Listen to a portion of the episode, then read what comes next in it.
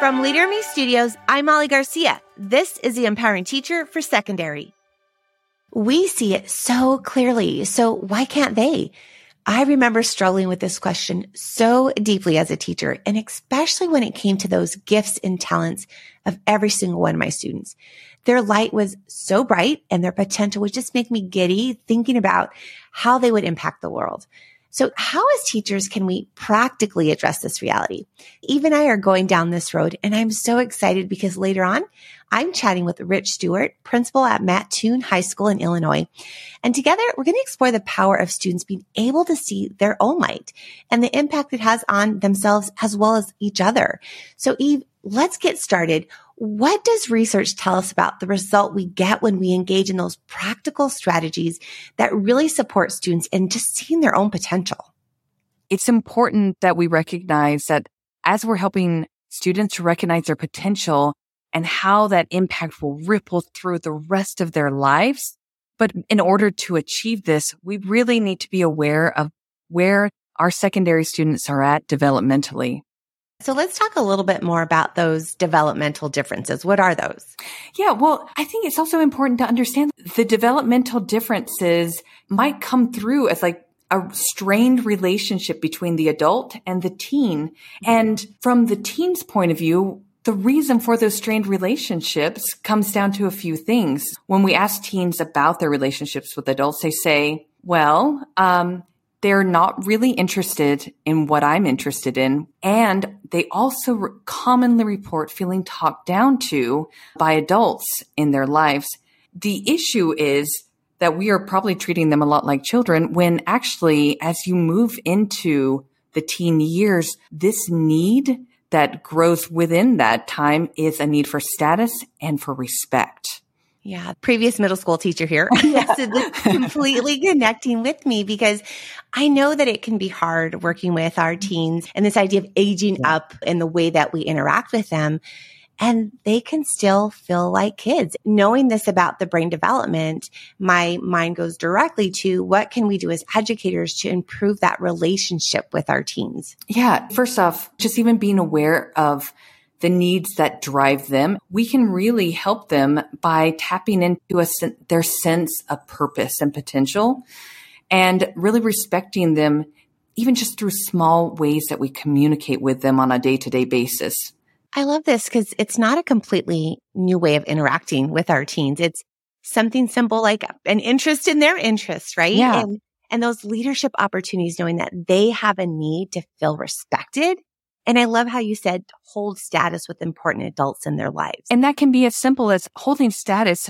Feeling respected is a short conversation where you find out what they're interested in. And then you use that interest to help build their interest in things that they're learning in the classroom. And it can serve as a pathway to seeing and helping them to see their gifts and talents and helping them to see their potential. You started to scratch the surface a little bit to my next question. How does this impact academics? So there's a positive connection between academic achievement mm-hmm. and a student's sense of purpose and potential, right? We just sometimes need help bring it out of them. But here's what's really interesting when I say that. The relationship is the strongest between students and adults when the student feels like that adult sees their purpose and potential. Not only are we helping to bring it out of them so that we are supporting their academic achievement, that thing that drives their motivation to learn, but it also will build their trust with us. And we know that's really important, right? I'm getting excited here, Eve, because we've known that the student-teacher relationship, it's such a critical part of student success. So yeah. Can you share just a few research-backed practices with us? Yeah, things like providing feedback, speaking to them like a person that you respect goes a long way. Mm. So we're remembering they feel talked down to. So giving feedback in those ways, constructive feedback, because we know feedback builds a teenager, an adolescent's sense of self-efficacy. It puts them in control of the learning.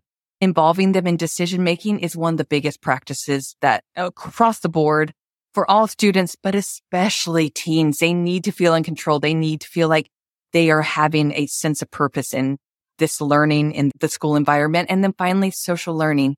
Peers matter more than adults, and They need to know that they have status and respect with their peers. And we can do that in so many ways in their learning opportunities and really utilize that for high leverage practices. Eve, thank you so much for this research. It just reminds me of the many reasons behind why this work is so important, and that those tried and true strategies that you shared, they are game yeah. changers for our students.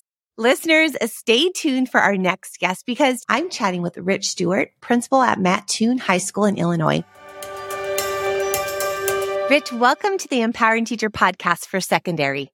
Hey, thank you for having me. It is such an honor to share space with you today. And I want to begin our conversation with acknowledging that the reality is sometimes secondary students have guards up around seeing their own gifts and their talents. They may have had a lot of practice with this self-doubt or believing that they're just not good enough at something. So in your experience, Rich, what do you think holds students back from seeing their own potential? Yeah, great question, and a very real and current issue, I think, for teenagers and adults. There's a false perception, a false reality out there for so many people, including my students. Everything you take in, right? If you're constantly listening to people tell you how perfect their dinner was, their trip was, their sleep was, their everything was, and hey, it's great to celebrate things, uh, but it's, it seems like some people have gotten caught up in everything has to be perfect. And there's this false reality that's forming. And so I think that has a lot to do with it. Our students are so connected now. Some of them have dream of images and voices telling them what to think and how to think. So everything's crowding in there for attention. So then we get the opportunity, right, to help them make hopefully conscious and good decisions about who they let in their mind, what they let in their mind, and how they use that. Yeah, and that's really resonating with what you're sharing right now, Rich, around just what, I don't know whether it's just the idea of media, what it's having them think life should look like or what their life should look like, and then them having that moment by themselves to think, I don't know if I reach that. And what does that do to their internal mindsets and their thinking of how they're viewing themselves as a human being? What are some of those just practical strategies or routines that teachers do on a daily basis to help students discover their genius, their authentic genius, not a genius area that someone is telling them they need to have, but what is truly inside of them?